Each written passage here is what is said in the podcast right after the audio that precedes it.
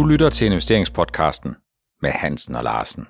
Stedet, hvor de private investorer uge efter uge bliver opdateret på investeringstendenser i øjenhøjde.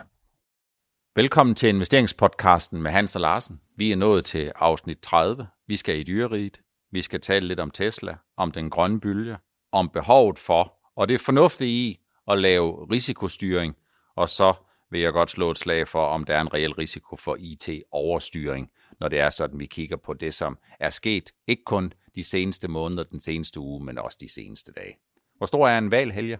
Ja, de kan være rigtig, rigtig store, men altså den her val, vi, du tænker på, det er jo sådan en, en val, der øh, svømmer rundt i det store investorhav og er større end de andre, og så tager og suger en masse aktier op og eller optioner, hvad, de nu, hvad der nu sker i, i Tesla-aktien. Det er en barteval, ikke sådan? En barte, der tager en, en masse vand ind, og så kommer der noget plankton ind og alt muligt andet, som kan være en del af en fødekæde. Jo, og det, det nære valen, så vokser den så endnu større. Noget af det, som investorerne har koncentreret sig om i den her uge, jamen det var en artikel, der stod i Financial Times sidste fredag.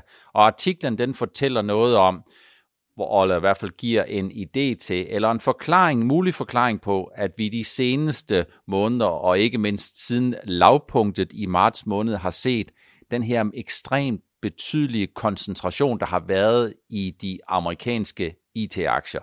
Og fællesnævnen bag ved det, det skulle være Softbank. Det skulle være Softbank, som skulle være valen her bagved. Er det realistisk, Helge, at vi har en enkelt eller nogle få aktører, som dominerer markedet på en måde, der gør, at de fuldstændig sætter retningen for aktiemarkedet?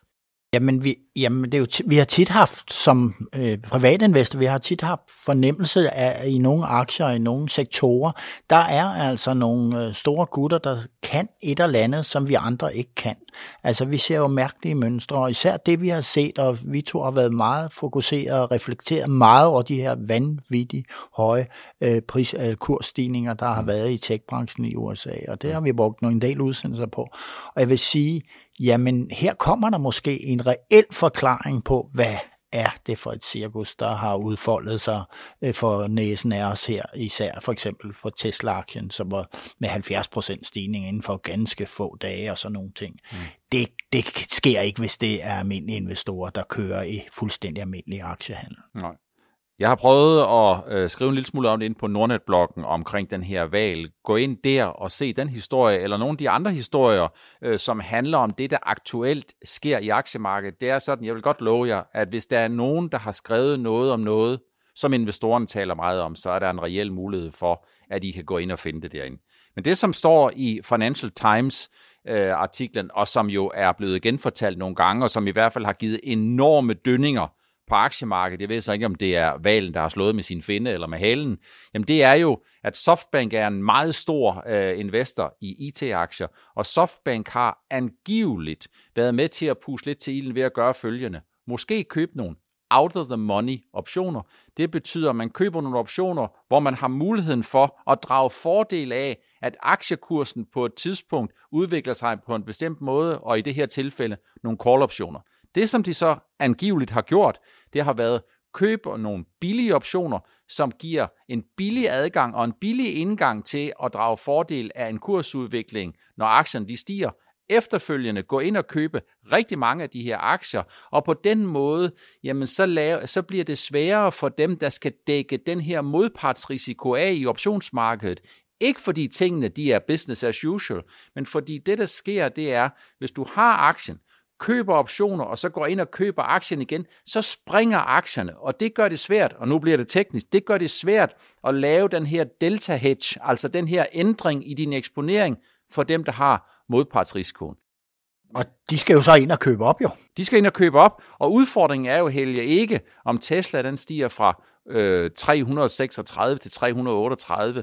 Udfordringen den er, om Tesla en dag, eller Nvidia, eller Microsoft, eller Apple, eller Netflix, eller Amazon, eller Google, eller nogle af de andre helt fantastiske amerikanske IT-aktier, om de stiger en dollar eller to. Men udfordringen den er, om aktierne de springer så meget, at det, der den ene dag lukker i kurs 104, så lige pludselig åbner den næste dag i kurs 111 eller 15 eller 17, der gør, at den her mellemliggende afdækning, den bliver meget dynamisk, og den bliver meget sværere, og den giver et meget mere spekulativt tilsnit i aktiemarkedet. Jamen, det er, jo, det er jo lige præcis det, jeg tror, vi har set. Øh, øh, for der er ikke, jeg kan ikke mindes på noget tidspunkt i den tid, jeg beskæftigede mig med aktiemarkederne, at jeg har set noget lignende det her. Altså en hel sektor, som mm. stiger kraftigt. Øh, jeg vil så sige, prissætning for eksempel på Apple virker jo ikke sådan helt urealistisk i forhold til nogle af de andre selskaber, men især i forhold til Tesla, som mm åbenbart har været ynglingen i alt det her, som man har kastet sig over med handel med optioner. Jeg deler fuldstændig din opfattelse af, at det ikke er Apple, der slår mest ud. Det, som for mig er lidt afgørende, det er ikke prisfastsættelsen isoleret set i Apple, men det er den stigning, vi har set i Apple. Den stigning, vi har set i Apple og i andre IT-aktier i forhold til det, det udtryk, som det brede marked det giver og fortæller os om den sundhedstilstand, der er i den globale økonomi. Og det er i den henseende, som jeg synes, at fortællingen om Valen og Softbank passer så godt ind, fordi den koncentrationstendens, vi har set, den har jo betydet, at hvis man bare kigger på indeksudviklingen sådan globalt set, så kan man sige, jamen i 2020 der er der ikke sådan sket noget særligt. Ja, aktierne de gik godt nok ned, meget ned i marts, men, men altså, hvis vi ikke tager mellemregningerne med, så er aktierne steget med en 10-15 procent i nogen hensener, så er der vel ikke rigtig sket noget. Og for 80-90 procent vedkommende at de aktier, der er i S&P 500, de er jo ikke steget. De er faldet. De ligger lavere, end de gjorde ved indgangen til 2020, og prisfastsættelsen, den er meget, meget moderat. Ja, men i de her fangaktier, og så Tesla, hvad der ellers holder ind og øh, kommer ind under det her, der oplever vi lige pludselig, at den samlede værdi af det her overstiger bruttonationalprodukt i en række lande af de store lande i verden, og det er jo øh, det er helt surrealistisk. Jeg kan huske, at øh, medierne koncentrerede sig meget om for nogle bare få år siden, hvad det var for en af de amerikanske store IT-selskaber, som ville være den første til at gennembryde 1000 milliarder US dollar markedsværdi lydmuren. Og der var de her bud, om det var Microsoft, om det var Amazon, om det var Facebook og ting og sager. Men det, som vi har set, her de seneste uger, det har jo været, at en række har været op og, og rykke og, og presse på og er gået forbi 2.000 milliarder. Og det må jo være udtryk for, Helge, at den, de første 1.000, det er dem, der er de sværeste. Ja, sådan er det jo mange gange. Det, hvordan bliver man millionær? Man får den første million, og så går det stærkt. Ikke? Så, ja. det, må være, det må være omsat til uh, investeringssprog, så må det være rente-rentes-effekten uh, opsat til en uh, ganske voldsom potens. Jeg er, spændende på, uh, jeg er spændt på, hvad der sker efterfølgende uh, i, i kølvandet af det her, og uh, vi har jo set nogle brætte kursfald her øh, i sidste uge og, og i går. Så øh, Per, hvad sker der? Jamen, øh, jeg synes, det er et åbent og et godt spørgsmål. Jeg ved ikke, om jeg fuldstændig køber ind på valgteorien, men jeg køber ind på teorien om, at den polarisering, vi har i aktiemarkedet, hvor en lang række af de konjunkturfølsomme selskaber, efter min mening på nuværende tidspunkt, skulle begynde i et vist omfang at afspejle håbet om, at der i 2021 på en eller anden måde kommer til at være den BNP-vækst i positiv henseende, som vi har fået i negativ henseende. Normalt, så vil det være sådan, at investorerne siger, det er jo det her cykliske opsving, og det er jo ikke ret meget cyklisk opsving, det er bare et udtryk for, at hvis man har tabt 5 kilo kropsvægt, og så man begynder at spise chokolade igen, så er der en reel risiko for, at man, man tager de der 5 kilo på igen, men på aktiemarkedet, der kan det godt være det, som investorerne de sætter deres lid til. Men alle, men alle aktiepengene, de går jo ikke i de konjunkturfølsomme selskaber.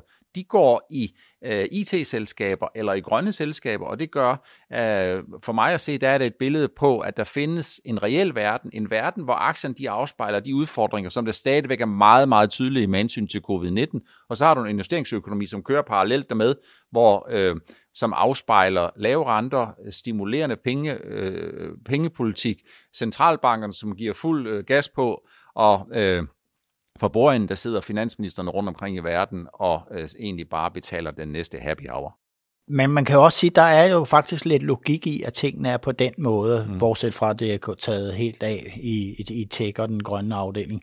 Men det er lidt logik i, at de her cykliske aktier og mange af industri og alt muligt andet, at det bliver underdrejet i en situation hvor, hvor med, med covid-19, ikke? altså hvor vi er ramt så hårdt mm. på, altså du kan se, det er, jeg gruer altså for arbejdsløshedstallene og, og se, hvor mange virksomheder, eksportorienterede virksomheder, virksomheder i hele verden, mm. øh, de begynder at, at, afskede medarbejdere i stor stil her, fordi når der er lukket ned øh, på de markeder, man eksporterer til, så er det ganske alvorligt. Mm. Så jeg tror, at vi har en afspejling i, det, i, i en stor del af aktiemarkedet, øh, som er negativ, og så har vi så, at folk de flygter bare derhen, hvor, hvor der sker noget trods alt. Og jeg vil sige, at mange af de her tech-aktier, de de profiterer jo godt på, at der er en krise, hvor vi skal blive hjemme, og, og, og vi bestiller via nettet og alt mm. det her. Så man kan sige, at uh, uanset hvor stor krisen er, så er der hele tiden 100 kroner, der skal investeres for en portfolio øh, manager, eller for nogle private investorer, som på en eller anden måde skal planlægge deres uh, langsigtede fremtid. Ja, og så ville det, vel, det faktisk være lidt halvdumt at putte alt for meget i, hvis man ikke er specielt langsigtet, at putte alt for meget i de her selskaber, som ligger underdrejet. Vi er godt i gang med 30. Øh, afsnit af investeringspodcasten med Hans og Larsen. Husk stadigvæk, at vi er glade for at modtage de gode bidrag, som I er flinke til at sende ind. Adressen er som altid investeringspodcasten snabelag nordnet.dk. Apple tirsdag 20% kursfald, efter at der var nogen, som egentlig havde regnet med, lige så sikkert som ammen i kirken, at Tesla ville komme ja, det var Tesla, du mener her. Ja, undskyld. Ja, ja. Tesla kom ind i uh, S&P 500, fordi jeg tror, de har taget udgangspunkt i, at de forudsætninger, der er for at komme ind, de er et, det skal være et amerikansk selskab, den skal være en del af Nasdaq eller Nyse, den skal have en markedsværdi, som er større end 8,2 milliarder dollar, og så skal de de seneste fire år, der skal de have været EPS positiv. Der tror jeg, at der er nogen, som har taget udgangspunkt i og fokuseret for lidt på, at den indtjening, der skulle være på bundlinjen, den skulle, være, den skulle ikke være non-gap, den skulle være gap. Øh, og så tror jeg bare, at de måske har fokuseret på, at Tesla har en markedsværdi på 400 milliarder dollar, og 400 milliarder dollar, det er cirka en faktor 50 i forhold til de 8,2, så det er jo en done deal, og det har vi snakket om rigtig mange gange, Helge, at nogle af de ting, som har drevet Tesla på det seneste, det har jo været, at man skulle skære aktien i femtedel, og selvom kagen ikke blev større af at blive skåret i flere stykker, jamen så er der nogen, der har, gjort, altså, der har tænkt, at den blev mere spiselig. Og samtidig, jamen så er det bare sådan, at der er nok nogen, der har købt på forhånd, eller mange, der har købt på forhånd, eller der er mange, der har købt i, i, i tiltro til, at det, de køber i dag, det er der nogen, der køber i morgen. Så et kursfald på en 20% på en tirsdag efter en Labor Day mandag, øh, og et kursfald på en 30-40% i forhold til toppen, er det, er det retfærdiggjort? Øhm, ja, det, jeg synes jo, det her burde være meget mere, men altså, det er jo meget voldsomt på enkelte dage, men øh, jeg tror, at øh, man vil nok være lidt skeptisk over for aktien et stykke tid, mm. øh, og øh, jeg tror, der kan komme yderligere fald, sådan øh, måske øh, 20-30 procent mere i år. Noget af det, som jeg synes, der er lidt tankevækkende, vi har været en lille smule inde på det tidligere, det er faktisk, at nogle af de tyske bilaktier, de er begyndt at røre en lille smule på sig. Vi har øh, set Mercedes gå lidt op, vi har set Folkevogn gå lidt op, vi har set BMW røre lidt på sig, øh, og i kølvand på øh, sell-off i IT, i kølvand på, at investorerne generelt set har solgt lidt ud af aktier, så har vi jo ikke set, at man er gået ud i stor omfang af europæiske aktier. Vi har ikke set, at man er gået ud i stort omfang af tyske aktier. Vi har ikke set, at der er nogen relation overhovedet mellem Tesla og bilaktier. Så Tesla, det er vel egentlig bare et fænomen i sig selv? Ja, det synes jeg. Øh, hvis, hvis nu man ikke har haft de her kursstigninger, voldsomme kursstigninger, så vil jeg synes, at det, det er jo en bilfabrik, og det er, de satser meget på tjek og data og opdateringer og alt sådan nogle ting. Øh, så de skal have en eller anden kurs, der svarer til rent det fundamentale i den her, og så skal de konkurrere øh, om investorernes gunst på lige fod med de andre øh, bilfabrikanter, som hænger i bremsen i forhold til el. Men nu virker det som om, der popper historier op om øh, Folkevogn og, og, og BMW og alle mulige andre, at de er, har noget i skufferne der, på det her elområde, øh, også på batteriområdet. Så det, jeg tror faktisk, at den der omstilling, der er i den tyske bilindustri, og tyskerne, de kan jo bare lave lave biler, og jeg tror, hvis man skal endelig have en elbil, så er der mange, der vil være sikre på, at jamen, det skal være en tysker, der står i garagen. Ikke? Man kan sige, øh, når, nu man, når du snakker om folkevogn, så kommer jeg til at tænke på det, som var jo et varemærke for dem. Det var et, øh, for mange år siden, det var en boble, og man kan sige, at boblen, den er nok snarere i Tesla, end den er i folkevogn. Jeg kommer til at tænke på, at for nogle dage siden læste jeg i Bloomberg, eller på Bloomberg, at folkevogn regner med, håber på og faktisk tror på, at de i 2023 bliver større øh, på elbiler end Tesla. Og det er ikke fordi, det er ikke nogen købsanbefaling på folkevogn overhovedet, det er ikke nogen salgsanbefaling på Tesla, men det er et udtryk for, at dem, der ejede bilmarkedet før fænomenet Tesla, det var sådan set de tyske bilmærker. Og sandsynligheden for, at de tyske bilmærker bare bliver out of business, lægger sig ned og må kapitulere, det tror jeg simpelthen bare, den tror jeg simpelthen ikke på. Øh, og, og grunden til, at jeg ikke tror på det, det er, at det kan man faktisk ikke holde til i Tyskland. Og derudover, jamen, så det, man køber rundt omkring i verden, det er, at man er jo fuldstændig forelsket i tyske lækkerier, når det er sådan, man skal køre ude på landevejene. Øh, og det tror jeg faktisk ikke sådan bare lige ændrer sig overnight. Ja, og man kan sige, at øh, Folkevogn, de er i hvert fald kommet med sådan en, en, en, en øh, en, en elbil, som man de satser på, bliver ja. den nye folkevogn. Ja. Øh, og øh, det, lad os sige, ja, problematikken med det her med el er jo, at det der med ladestander rundt omkring, og så hvor langt man kan køre på, ja. på en opladning. Og der vil jeg sige, hvis Folkevogn kan komme med noget, der, der er bedre end det Tesla præsterer, øh, og det, så, så, så tror jeg, at Tesla øh, får problemer. Lad os øh, lade den hvile der. Lad valen sejle ud på de syv oceaner, og lad os se, om ikke Tesla finder sit eget og nye leje. Der er nogen, der tolker Warren Buffetts køb af japanske øh, selskaber øh, som øh, et udtryk for, at han nu bevæger sig uden for USA, og et udtryk for, at han tænker, at amerikanske aktier er overvurderet. Jeg vil tillade mig at sige, det er noget vås. Ja, jeg vil sige, at det han nu gør, når han bevæger sig uden for, for USA, det er, at han, når han kører de her konglomerater her, mm. de beskæftiger sig jo med noget, som han forstår. Mm. Og det tror jeg er meget vigtigt for ham, fordi et eller andet sted, så er der en masse med det her tech, som man måske ikke helt forstår, men Apple er jo hans største ja. investering. Men det han gør, gør i Japan, det er, at han kører jo en række selskaber, som helt basalt beskæftiger sig, den, et af de her han, øh, store selskaber, kører, de beskæftiger sig med kiosksalg mm. i, og, øh, i, i store dele af Asien. Men ellers er det med energi og råvarer mm. og alt muligt andet, som virkelig er inde på øh, hans kompetenceområde. Mm. Og så kan han jo se, at de her, de, de sidder godt fast i det asiatiske marked, og meget stærke derude, og der er stor likviditet i deres aktier, fordi de er noteret både Tyskland og USA mm. samtidig. Men netop det her forståelse af, at Asien er jo en tiger generelt. Nu har vi snakket valg, men det er jo tigerøkonomier, der sådan set er i mange steder derude. Ikke? Ja. Så det er jo godt set, at han ser den her region, nu skal det være. Ja. Og så går han ind og tager nogen, der dækker både forbrugsvarer og energi og mm. alt muligt andet der. Og jeg synes, det er godt set. Så det er et udtryk for, og jeg deler fuldstændig din, din opfattelse her, det er et udtryk for, at han koncentrerer sig om noget af det, som han har forstand på, og han også koncentrerer sig om noget af det, hvor han har opfattelsen af, her er der noget, der er relativt beskyttet, og hvis det er relativt beskyttet eller har en stærk markedsposition, så er det jo noget, der bliver brug for rigtig mange år. Det er sådan lidt ligesom, når han kører Coca-Cola, så siger han, Coca-Cola, det går ikke sådan lige af mode. Det er noget, det er et stærkt varemærke, og det vil man gerne holde fast i i mange år. Så min idé her er også bare lige at sige, jamen jeg tror, det er en grov generalisering og, og, og tilegne det her, som Warren Buffett, som har mistet tilliden til amerikanske investeringer, simpelthen er den overbevisning, at, at Apple er jo ganske tæt på 50% af hans portefølje, så det er jo ikke et udtryk for, at han ligesom tænker, at amerikanske aktier generelt set er alt for dyre, for hvis det var sådan udelukkende, generaliserende, han mener, at amerikanske aktier var alt for dyre, så ville han ikke have koncentreret 50% af sine penge i en aktie. Den anden det er, han blev sur på Wells Fargo, Øh, han, har holdt, han har haft aktier i Wells Fargo lige så længe, øh, som man kan mindes, og, og han, øh, han skal bare ud af den der, og den handler jo price to book value på multi-decade low. Så det er altså et udtryk for, at han er blevet sur på Wells Fargo. Han er nok bange for, hvad de lavere amerikanske renter har af indvirkning og indflydelse på rentestrukturen og den primære indtjening. Og så han, synes han bare, det er øv, øv, øv, at der har været alt for mange dårlige historier om Wells Fargo. Jamen, han har mistet tilliden. Ikke? Det er svært at opbygge en tillid. Det har han jo gjort gennem mange år, men altså, man mister den lige pludselig en dag, så, så vil man ikke mere. Og det er jo i menneskelige relationer, det er alt muligt andet. Ikke? Altså, sådan er det bare, og han har mistet tilliden til ja. det.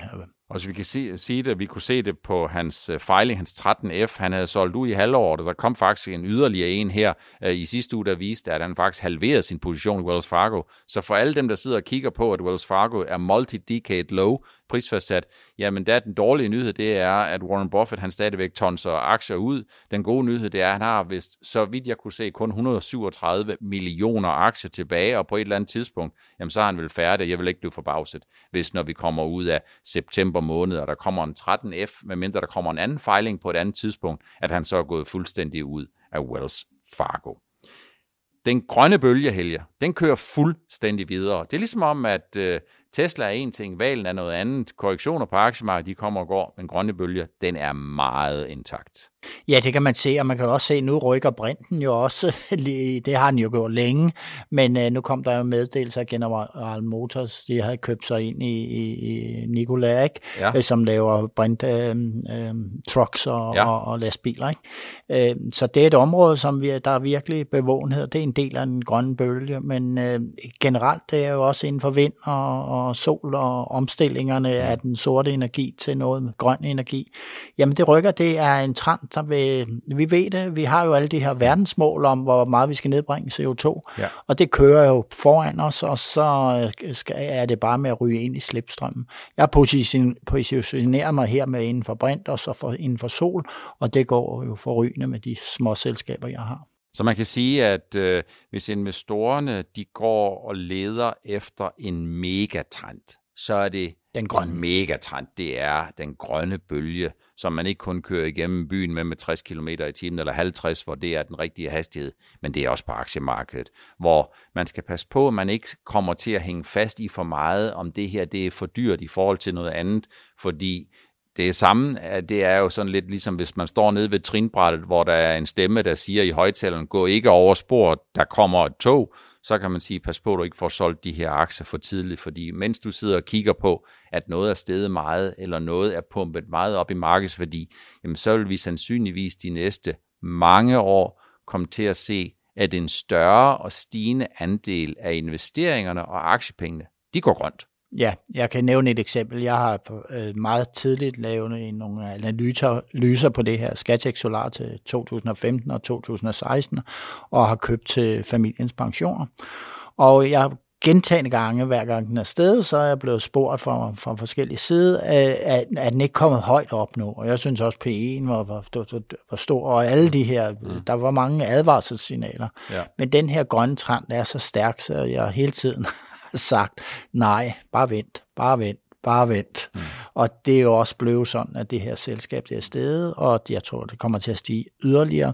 Og det er ikke nogen anbefaling til at gå ind i det, fordi der er masser at vælge imellem, øh, og der er masser øh, at kigge på. Øh, det eneste, man skal være forsigtig med, det er, at i sådan en stærk trend kan der godt opstå nogle selskaber, som egentlig taget ikke har så meget indhold, mm. men så bare ryger med på en grønne bølge. Ja. Prøv at lægge mærke til alle de her børsnoteringer og sådan noget. Alle har jo et afsnit om, hvor grønne de er. Ja. Og det er næsten lige meget, hvilket produkt mm. de beskæftiger sig med. Så skal de fortælle, at de er grønne, og de er bæredygtige. Ja. Og hvor meget de lever op til de her verdensmål. Og der må jeg sige, jamen det er jo det, der man skal sortere i. Mm. Altså hvis man kan noget inden for vandrensning, jamen så er det jo ikke sikkert, at det er så grønt, når det kommer til stykket. Når meget nogle ting er præmaturt, skal man også være forsigtig. Mm. Men det, man skal se på, det er, om man har nogle bæredygtige kon- øh, koncepter inden for den grønne og det, det grønne og det bæredygtige, ligesom øh, vores Hartmann, vores hækkeproducent, ikke, der mm. laver, går fra plastik til, til pap øh, ja. øh, materiale øh, og få solgt det ud over hele verden og solgt det, den idé. Det er det, man skal kigge på. Man skal også man kigge på, om de tjener nogle penge, og mm. hvem der er investorer, og hvem der er ledelse, og alt det her. Man skal gøre sit hjemmearbejde. Og så skal man kigge langsigtet, og så skal man ligesom sige, at det her det er en del af porteføljen. Jeg dedikerer 5-10% af det her til nogle selskaber, som jeg tror på bliver en del af en lang trend. Dem lægger jeg ned, jeg gør mit øh, forarbejde, så lægger jeg dem ned i en skuffe, og så kigger jeg på det, om nogle år, i stedet for, fordi hvis man kigger på de der aktier hver eneste dag, så blinker det rødt og grønt, og, øh, og fællesnævnet for hele, det blinker fuldstændig og bipper og botter og det hele ting. Og jeg kan næsten ikke, jeg kan, jeg kan ikke komme udenom det helge Quantafuel. Det er hverken en køb eller en salgsanbefaling. Hvis man kigger på det op i skive, øh, øh, vi optager jo onsdag forud for, at det bliver produceret torsdag. Her onsdag før øh, børsstart, der kom der en meddelelse om, at anlægget det skulle øh, sandsynligvis ikke have fået den sidste olie, men faktisk i virkeligheden har produceret den første olie. Øh, er, det, er det korrekt opfattet? Ja, det var også sådan, jeg læste den, og der, der kom jo en gevaldig kursreaktion på den meddelelse. Mm. Og det er jo så et selskab, hvor man kan sige, jamen, hvordan ser fremtiden ud for hele det her marked med, at man øh, tager plast, og så gør man, laver man olie ud af det. Mm. Øhm, der kommer konkurrenter, det er der ingen tvivl om. Altså Siemens og alle mulige andre, de går mm. jo også i de tanker der. Det er jo det er meget spændende, og man skal vurdere teknologiens øh, bæredygtighed øh, mm. på sigt. Mm. Øh, hvem bliver vinderen, det er svært. Men lige nu strømmer investorer til, og øh, jeg ønsker til lykke til dem, der har været med. Øh, mm. Inde på Brunvester har, man, har vi haft en dygtig fyr, der sidder og skriver om den her aktie på en meget tidlig tidspunkt, ja. for det, de her alvorlige kursstigninger. Så jeg vil sige, at øh, tillykke med det, men pas nu på. Ja. Det er, man kan sige, det er grønt, øh, men det er ikke nødvendigvis alt grønt, der ender med at give nogle helt fænomenale kursstigninger. Men så længe den grønne bølge kører, så er det i hvert fald sådan, at så kommer der flere penge ind, og når der kommer flere penge ind, jamen så er det sådan, så maser det altså bare aktiekurserne op. Øh, vi har vel fået, Helge, vi er på tærsten til afslutning her, men vi er blevet mindet om, risikostyring er vigtig. Øh, vi så det i sidste uge, og vi er, er, Øh, kan vel se, at, øh, at investorerne, det er flygtige størrelser, hvor de er i en aktie, eller på aktiemarkedet, eller i en type af aktier, så længe de synes, det er legitimt. Men dagen efter, eller to dage efter, når man åbner kurslisterne igen, jamen så kan aktierne være 6, 8, 10 og 12 og 14 og 42 procent nede, uden at det sådan set nødvendigvis længere skaber store overskrifter. Det giver vel behovet for og gør øh, nødvendigheden af risikostyring, og du hele tiden har den porteføljesammensætning og den risiko, som du er komfortabel med, det gør det bare endnu vigtigere. Ja, det gør det i allerhøjeste højeste grad, så det handler noget om, at man trimmer sine egne porteføljer, altså er hele tiden øh, forsigtig. Jeg vil jo være, hvis jeg havde siddet med Tesla, så tror jeg, jeg havde solgt for længst og havde taget en god gevinst i den. Altså min form for risikostyring, det er simpelthen, når noget kører for højt op i forhold til de der ganske almindelige nøgletal, når det kører fuldstændig vanvittigt derudad. Mm. Og jeg kan se, at der er en konkurrencesituation, der indikerer, at jamen, det her selskab det bliver ikke alene på markedet fremover. Nej. Så er det min risikostyring, det er jo simpelthen at gå ind og, og, og, og gøre på min andelen i min portefølje er mindre i det her selskab. Mm. Det er faktisk sjældent, det sker, fordi jeg så gør mit arbejde meget tidligt, mm. og det har jeg jo gjort med de grønne, jeg har. Øh, så, men det er til, så sker der noget i nogle selskaber, og så tænker jeg, nej, nej den her må jeg lige korte lidt i. Og det bliver de sidste ord, så du får lov til at sige i den uh, syv, undskyld, 30. udgave af investeringspodcasten med Hans og Larsen, der er gået 27 minutter. Øh, vi håber, at I synes, det var ubanen ved at følge med. Vi har øh, sat en tidsmæssig indeksering på, det gjorde vi i afsnit 29, det har vi fået meget positiv feedback på, og det gør vi også fremadrettet, sådan så I kan tune ind og tune ud, alt afhængig af, om der skulle være nogle specielle emner, lige nøjagtigt i det enkelte afsnit, som I interesserer jer mest for. Tak fordi I ser med, tak fordi I lyttede med, og fortsat tak fordi, at I er flittige til at sende gode og brugbare forslag og emner ind til os. Vi ses igen i næste uge.